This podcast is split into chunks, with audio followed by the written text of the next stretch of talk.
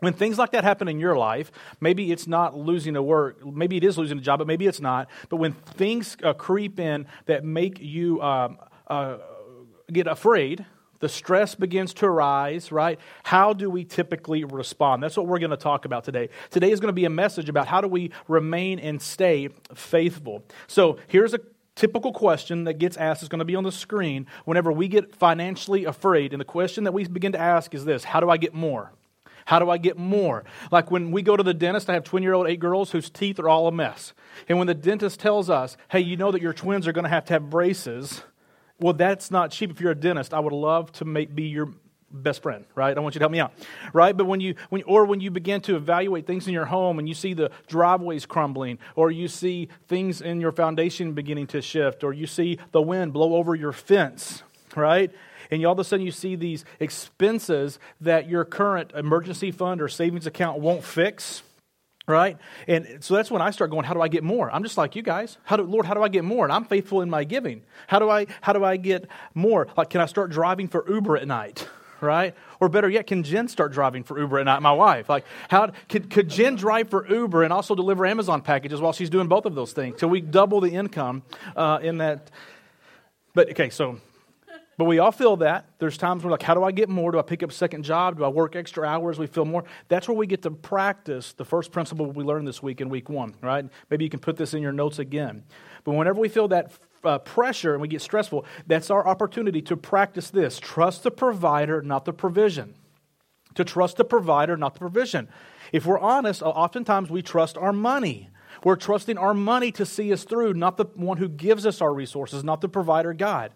Uh, after the first week of the 90 day tithe challenge, a friend of mine named Alan, he signs the 90 day tithe challenge card. The next day, his wife's car breaks beyond repair. He has to take it and get a new car. And he called me. He said, I am choosing to be faithful even though this was unexpected. Right? And he, he, used this phrase. He said, Matt, I want you to know that I'm trusting the provider, not my provision. I'm trusting the provider, not my provision. So, as we process that, and again, you practice your faith.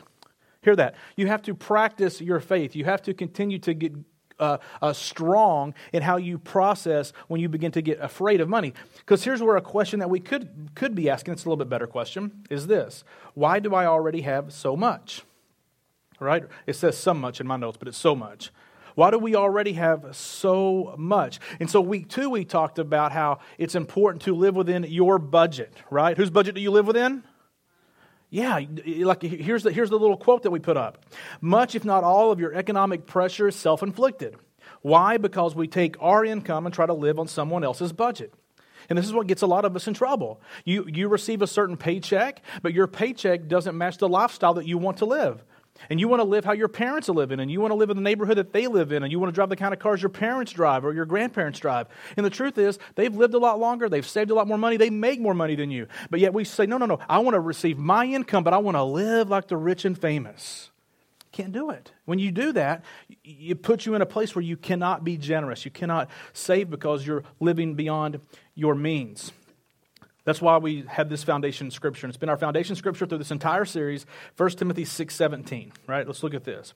Paul tells Timothy this: teach, right? So Paul is telling Timothy to instruct, to teach those who are rich in this world. Who's rich? Yeah, go back to week one. Everybody in this room is rich. You may not think you're rich because rich is a moving target, right?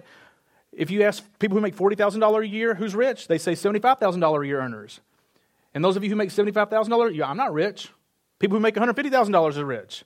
And the people who make 150,000 no, I'm not rich, and they, it just keeps going because rich is a moving target. We're all rich. Paul says, Timothy, teach those who are rich in this world not to be proud. What's this next line? And not to trust in their what?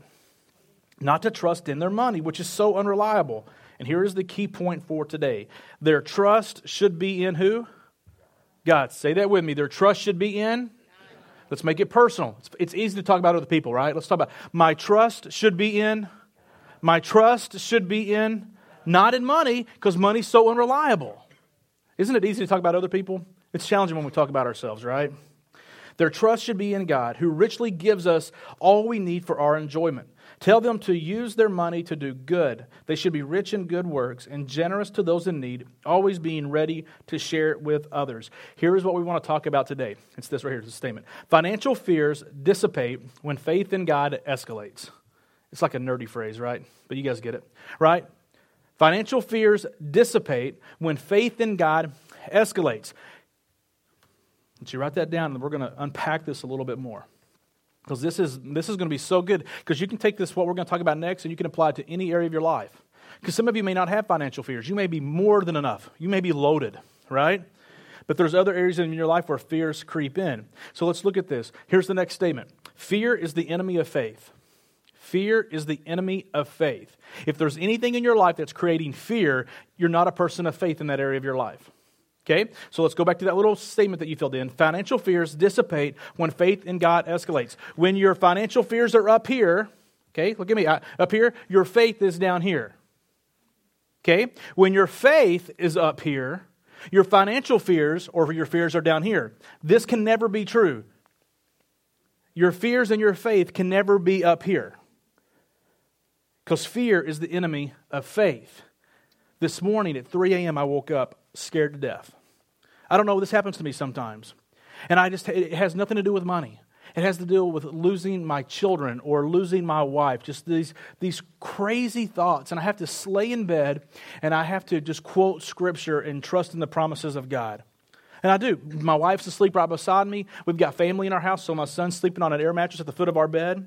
And nobody knows this conversation's going on except me and the good Lord. And I'm laying in bed, and my fears are up here, and my faith is down here that God's going to keep my family safe. And I have to, right? I have to quote scripture and trust the Lord in this area of my life so that, because it can't be this. I would have never gone back to sleep, right? When your financial fears dissipate, when faith in God escalates. I want to help us, right, have greater faith in God. So here's, the, here's how we're going to do this this morning. The question is this Will you trust God's wisdom in this area of your life? Because some of us have financial fears, financial stresses, financial anxieties, but you've yet to impart God's wisdom into this area of your life. Some of you don't even know what God's wisdom is in this area of your life because God gets to be over everything in your life except your money. It's like you got baptized with your wallet sticking out of the water, right? We call that the economic atheist, the person who trusts God in every area of your life, but there is no God over your money. You're the God over your money. So the challenge today is, and the challenge has been, will you trust God's wisdom in this area of your life? Now, I want to talk to you about this. I want to give you a mathematical wisdom, mathematical word problems. My kids are eight and six, twin eight year old girls and six year old son. And um, I'm beginning to say, how do I disciple my kids in the home? Right? They all can read now, so they're able to read their Bibles. Um, they're like, it's kind of fun. But now it's this pressure on old dad, on Pastor Matt, right? How am I going to disciple in the home? Right? How is church not just something I do at my job, and how do I take my Christian faith and I impart it even more intentionally into my home? So, two weeks ago, we began having a conversation about wisdom. I had my kids read James chapter 1, verse 5. If anyone lacks wisdom, he should ask God, who gives it generously and without reprimand. And I said, What is uh, God, uh, what, do we, what are we supposed to ask for in this verse? And the, the kids all said wisdom. It took some of them a little bit to connect what the request was, right?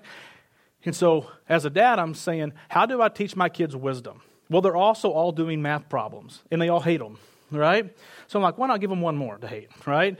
And so um, this is the, this is what we did with my kiddos. And so I want to give it to you. It's super simple. You're not going to be inspired by this, other than maybe to, to use it with your kiddos, right? But here it is. Here's the mathematical wisdom. When you know it and you do it, that is wisdom. My friend Mike Grubb says wisdom is knowledge applied. Wisdom is not just knowing something. A lot of us know stuff. Wisdom is when you know it plus you do it. That equals wisdom. Are you with me? Told you it's so easy. When you know it and you don't do it, that is foolishness. When you know it but you don't do it, you've got the information but you refuse to use it, that means you are foolish. Ooh, that doesn't feel good. Matt, you're calling me foolish. No, I'm not. You call yourself that. If you know something yet you don't do it, that makes you foolish. And then I said, hey, hey, kiddos, I said, when you don't know it and you don't do it, that makes you ignorant. Ignorance is not a bad word, right? Ignorant simply means that you don't currently have an understanding of something, right? There was a time when you were ignorant on how to drive a car. My wife still can't drive my Jeep. It's a stick shift. She is ignorant of driving a stick shift. She refuses to learn. She's a knucklehead, right? But ignorant is I don't know it and I don't do it. Some of us think that ignorance is bliss. Sad part for you is you're here this morning and you're hearing this financial message. You no longer get to be ignorant. You can be foolish, but you can't be ignorant, right? And so I give those three. And my daughter Christy, my second twin, she says, Well, what happens if you don't know it, but you do it? I go, Well, you're lucky, right? Daddy thought quick on his feet, right? She says, What happens if you don't know but you do? And I go, well, That makes you lucky. And some of you have been lucky in your finances. You were given, you, you chose a career path that has blessed the snot out of you financially. And you have, honestly, you have more money than you can use. You do fairly well. And so you, you are, uh, and you know, I'm not saying that you don't use biblical principles or financial principles, you do, but you, you have enough, right? Very few of us, though, are lucky right? Too many times we've been ignorant, not anymore. Now we get to choose will I be wise? Will I know it and do it? Or will I choose foolishness? Will I know it but not do it? And young people in the room, young leaders in the room, man, lean into this. You may go, well, I don't even have this stuff. Listen, you will, you will thank me 10, 15 years down the road if you will get these principles down now. It'll set your life in a totally different direction. So, do you want to be wise or do you want to be foolish? Ah, I think that's a good choice, right? Wisdom, again, is when we know it and we also do it. And so here's the thing when I trust God, let's kind of walk through this now. When I trust God, I will do what He says. Okay? When, you're, when you have faith in God, right, you will trust that what his, his wisdom is true and you will do what He says. When I do what God says, it shows that I love God. Well, Matt, that's a stretch. Actually, it's not a stretch at all. God's love language is obedience. Well, Matt, how, do you, how, how can you say that? Well, I didn't. Jesus said it. John 14, 15, Jesus says, If you love me, obey my commands. Jesus said that. He said, If you love me, don't pray harder. It's not about going to church more. It's about if you love me, do the things I ask you to do, do the things I tell you to do. When I tell you to do something, you go, No, I don't want to do that. Well, that's your choice, but then don't say, Oh, yeah, I love God. No, no, you don't. God's love language is obedience. And here's what I believe to be true the more you and I love God, the more you and I follow His commands, the less and less you will love money. I didn't say the less and less you will need money or the less or less you will use money. I'm talking now this slippery slope of the love of money. Okay? The love of money. The more you love God, the less you'll love money. The more you trust the provider, the less you'll trust the provision. You're always going to need the provision. You're always going to need resources to live in this world, but it doesn't have to be the thing that holds your heart. God can get your heart and use your wallet to bless your life and to bless others. Notice what 1 Timothy 6:10 says in this. Timothy says, Paul says again to Timothy, for the love of money, not the use of money, right? That word love is important. For the love of money is the root of all kinds of evil. Notice this. Some people, eager for money, maybe eager for more money, have wandered from the faith and pierced themselves with many griefs. Many people have wandered from the faith because they want more money. They need more money. They love their money. And because of that, they've wandered from the, their faith and they've pierced themselves with many griefs. Now, some of you might say, Well, I, I don't love money. Like, and that's one I rarely ever hear anybody say that. I've never had anybody come to me after service and go, Pastor Mouse, and you pray because I just really love money. I've never heard that. And I've never heard, hey, Pastor Ray, can you pray for me because I'm just really prideful. Nobody's ever said that. Those two things you never hear people say, right? But here's what we can know. You, might you, might, you might say, hey, I don't love money. That's fine. I'm not going to argue with you. I'm not saying you do. I'm not trying to put something on you. But here's what I think we might say is truthful is that money creates strong emotions in our life. Could you at least agree with that? Like when you look at your bank statement in your uh, checking account, your savings account, when that bill comes in or something breaks, and those zeros or lack of zeros create emotions in your life. It can make you feel good because you have a lot, or it can make you w- weary and afraid because you don't have very much. You can, you can have some there and all of a sudden something break, and then now, oh my gosh, you're writing a big check to fix the transmission to Andrew Black. Andrew Black will fix your transmission. You give Andrew your hard earned money, right?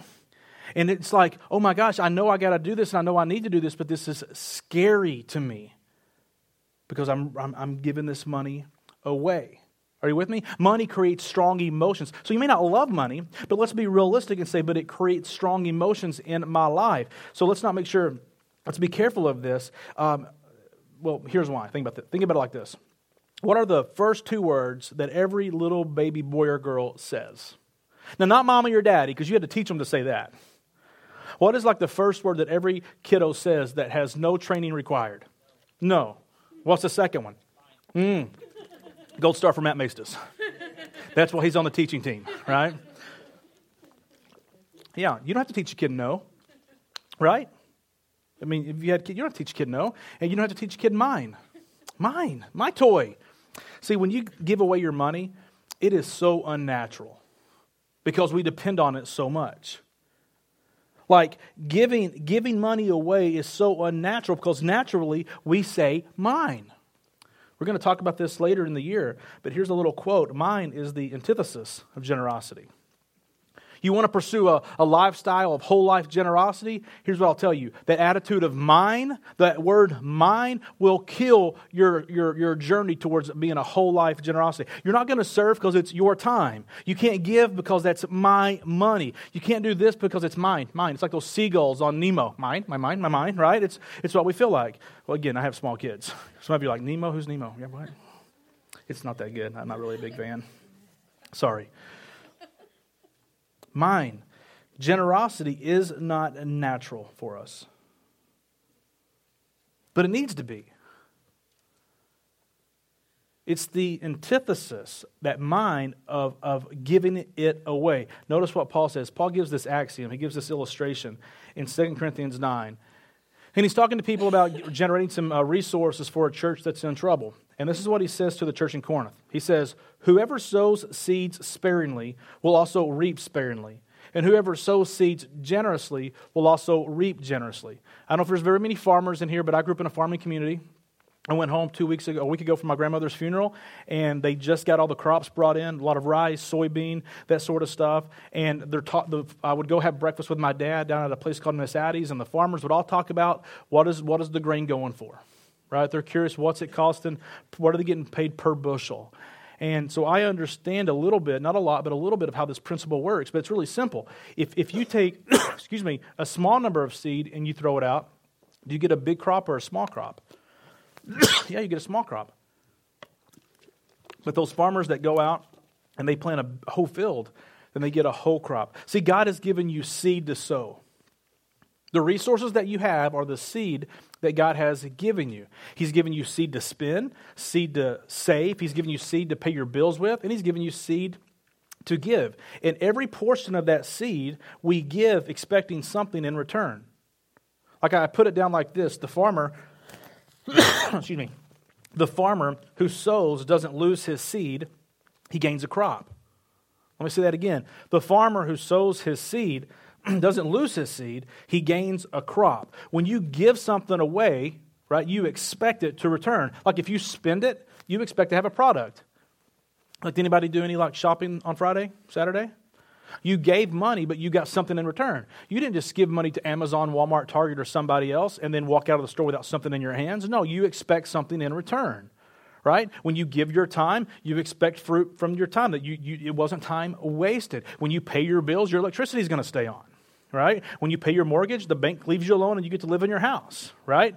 We get something for return. When we give, right, there's something spiritual that takes place. And whatever you give, Paul says that's going to uh, uh impact what you what you, uh, what you reap, what you continue to sow. So let's look at this key statement for today. We're going to look at four key words from this statement as we think about sowing generously. Here we go. It says this You have the opportunity to trust God's economic promises and faithfully return the whole tithe. When you think about sowing seed, when you think about being a farmer and God has given you this seed that's financial and uh, you're trying to trust God, not the provision, you have the opportunity every day, every time you get paid, you have the opportunity to trust God's economic promises and faithfully return the whole tithe. What's that economic promises? His wisdom. You get to trust his wisdom in Scripture, not Matt's wisdom. You know what I loved about Kathleen's story when we filmed that? She never said, Matt, because you said. Matt, I lost my job and I called you and you talked me into giving more. My name was never brought up. What was brought up time and time again in that interview is she sensed that God was saying, God was saying through her Bible reading, through her prayer life, that God was saying, Guys, I am not after your money whatsoever, right?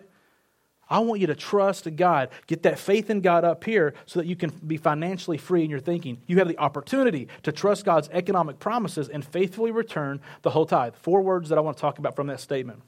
I want to talk about opportunity. I want to talk about the word faithful. I want to talk about the word return. And I want to talk about the word tithe, just real quick. Okay? Here's what I want to say with opportunity. An opportunity, they come and they go. Has anybody in the room ever missed an opportunity? Come on. Anybody ever missed an opportunity? We've all missed opportunities. Opportunities aren't sure things, right? So when you think about this, using God's wisdom in your finances, you don't have to do it. Please hear this. You don't have to do it. You get to. It's an opportunity before you. If you never impart any of these things that I'm talking about today in the previous two weeks, I'm not coming and banging on your door asking you what's wrong with you. I'm not doing that, right? Because it's not a, well, I'll get to in a second, because it's not a salvation issue. This is a maturing issue. But you have the opportunity. Much of life, think about this. I mean, this is kind of like a theme for me. Much of your spiritual life is not about what you have to do, it's about what you get to do. And if you approach following Jesus as a set list of what you have to's, you're like, think about like if your relationship with your girlfriend, boyfriend, spouse was a have to relationship, what does that feel like? Does that feel like a lot of love? Oh, I have to give her a kiss this morning. Jen may feel that way, right? Towards me. I get to kiss her. That's fun, right? Well, I have to hug my kids and take them, I have to take them to school. No, no, no, no. I get to do these things.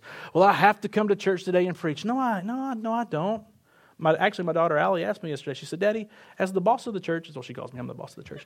Um, she says, the boss of the church, can you quit?" And I go, "I could." I don't know why I would. She's like, oh, I was curious. I go, oh, do you know something I don't know? You know, doesn't it? I have an opportunity to have this job. It's pretty great, right? Let's talk about faithful, right? When you, when you step into faithfully giving financially, it's not about emotional. Sometimes, if we're not careful, we're emotional givers. We give when the message is good. We give when we believe in the cause. We, we give when our heart is pulled into it. What I've been talking to you for the past three weeks is how do you give faithfully? How do you give when you, because you simply say you're going to? So it's a lot less about emotional giving and it's more about loyalty giving. Like, I'm going to give back to God because I said I would. That's what Kathleen said in her video. I need that money. I've lost my job. And she had put some back in savings. Well, I need that money. I need that money. But she said, you know what? I made a commitment. I'm going to be, she used the word, faithful in my giving. And I'm not saying I'm emotional giving is good. Sometimes you give more because something really grabs your heartstrings. Totally fine. But there's also this aspect of giving faithfully simply because you said you'd do it. How about this one? Return. What, what does that even mean when you think about spiritually? Well, we believe at New City Church that everything we have comes from God. Everything. And so if we borrow something, if God lets us borrow something, if God gives us something to use for his benefit, we get to return it back to the one who gave it. And so if God gives you 100% of your income, he doesn't ask for 100% back. He says, hey, will you at least give me 10% of it back? I made the statement through this series that throughout the scriptures you find two percentage points. You see the 10%, the tithe, or the 100%. All throughout the Old Testament, you see uh, the, the principle of the tithe being established, and you see Jesus noticing the widow's mite, the widow's mite, where she gave 100% of what she had. And I'm like, some, some people say, well, I don't think the tithe is biblical. Well, it's give somewhere between the tithe and 100% because those are the only two percentage points that you find in the scripture. But we return it however you want to do it. You return it, you give it back to God. And then there's that word, the tithe. And I got to talk about this one again because um, people can, can over th- three weeks, they continue to use this word wrong. And they say, Oh, I gave my tithe. I gave my tithe. I gave my 20 bucks. I gave my tithe. And, and they don't understand that the tithe literally means something. A tithe means one tenth. It means 10%. So if you made $100 this week and you gave 850 you didn't tithe.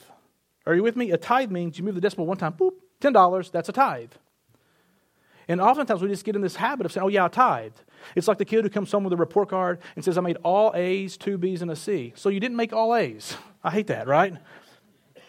Well, I made all A's and four C's. So you had one A and four C's. So you almost made all C's, right? These are the things that mess with me. This is what keeps me up at night, folks. That and fear. Um, but like, it's, so it's one tenth. Now, so I put this quote in here because I think it's good. The tithe is never a specific number, but rather a specific percentage. Ten dollars? No. Twenty-five? No, it's, it's, the tithe is not a number amount. It's not 15 bucks, 10 bucks, 20 bucks. A tithe is a, a specific percentage point. And this is why I think following God sometimes is so practical because He didn't make it complicated. no matter what you make, whether your income changes week to week because you're, you don't have a set salary,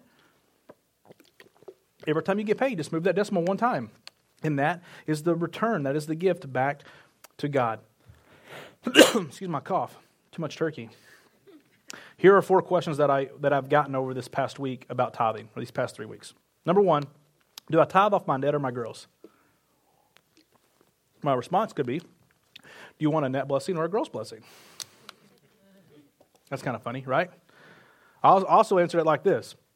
When people say, What do I tithe off the net or the gross? And if you don't know what those terms mean, do you tithe off the bigger number? And I'm like, you know what? When the bank comes to you when you're wanting to buy a house and they ask you how much money you make, do you give them the net number or the gross number? Don't get you, right? Mr. Ames likes that one, right?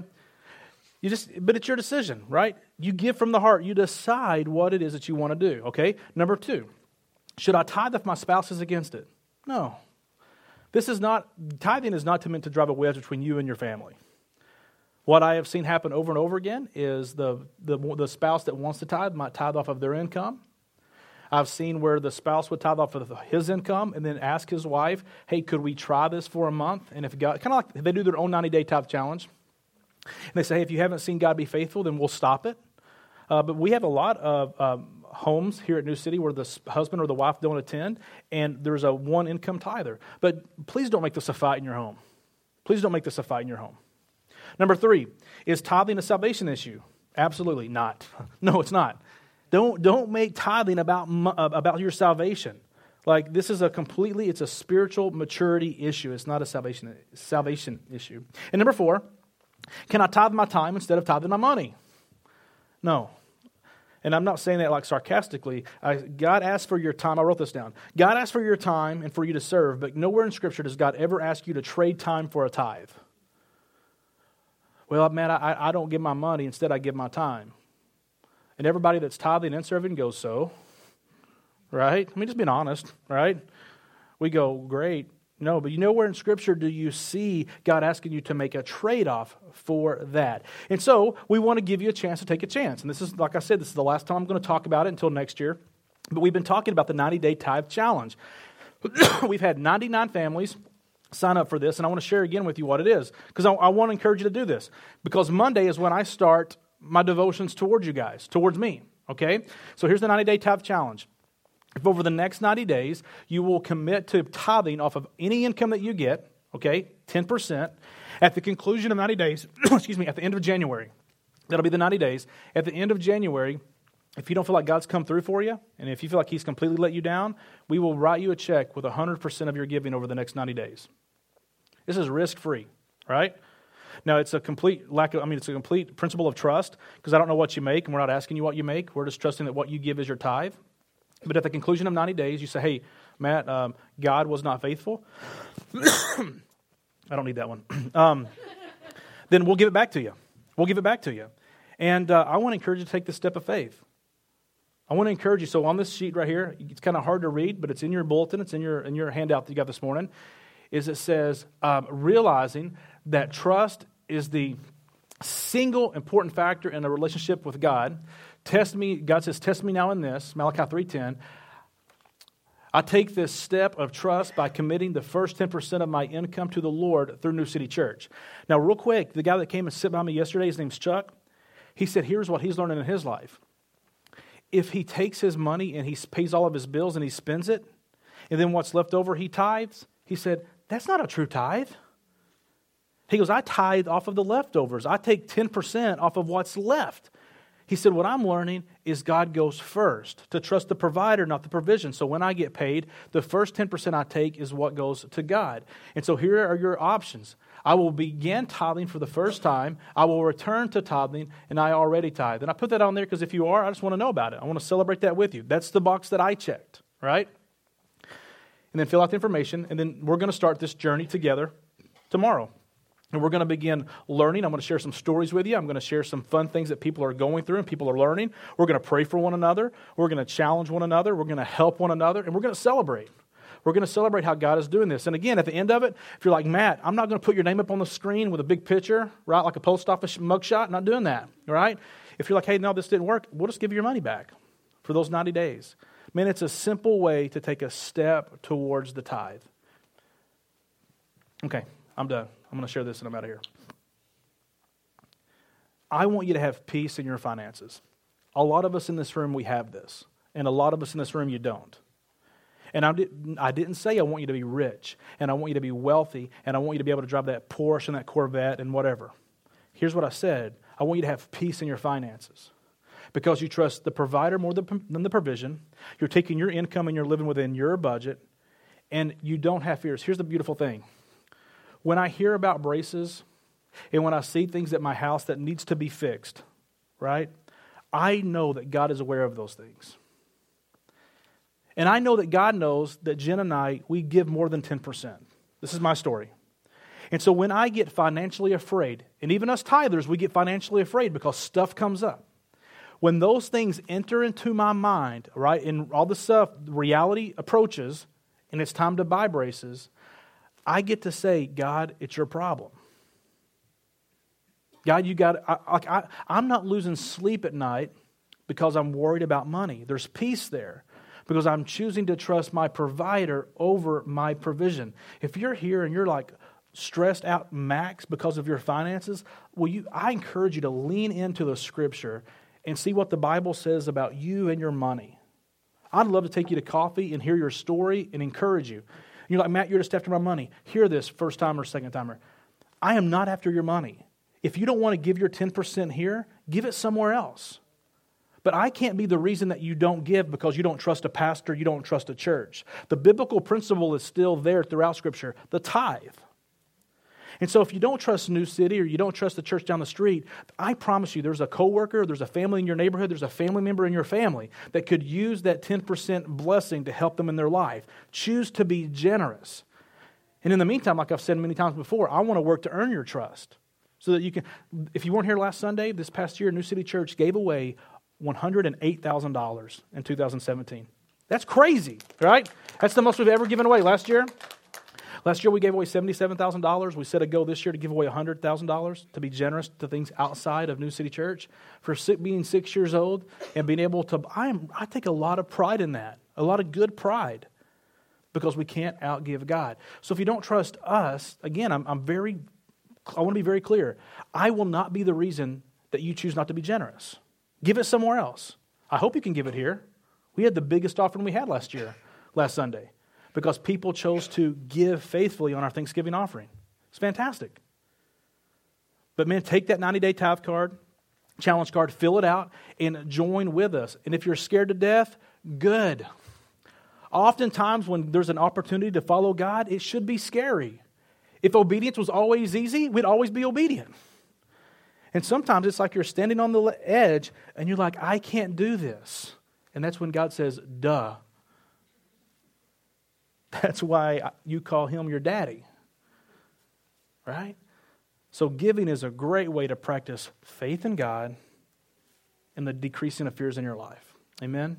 I'm going to ask our ushers to come as I pray for us today. Thank you guys for being here on this Thanksgiving Sunday and for being so attentive in this series.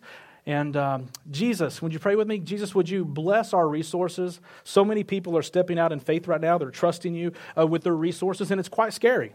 God, would you bless them? Would you show them uh, uh, that you are being faithful already? Not at the, just at the conclusion of 90 days, that you're being uh, faithful now. So, Father God, thank you so much for that. I look forward to celebrating with those who are on this journey with me. It's in Jesus' name that we pray. Amen.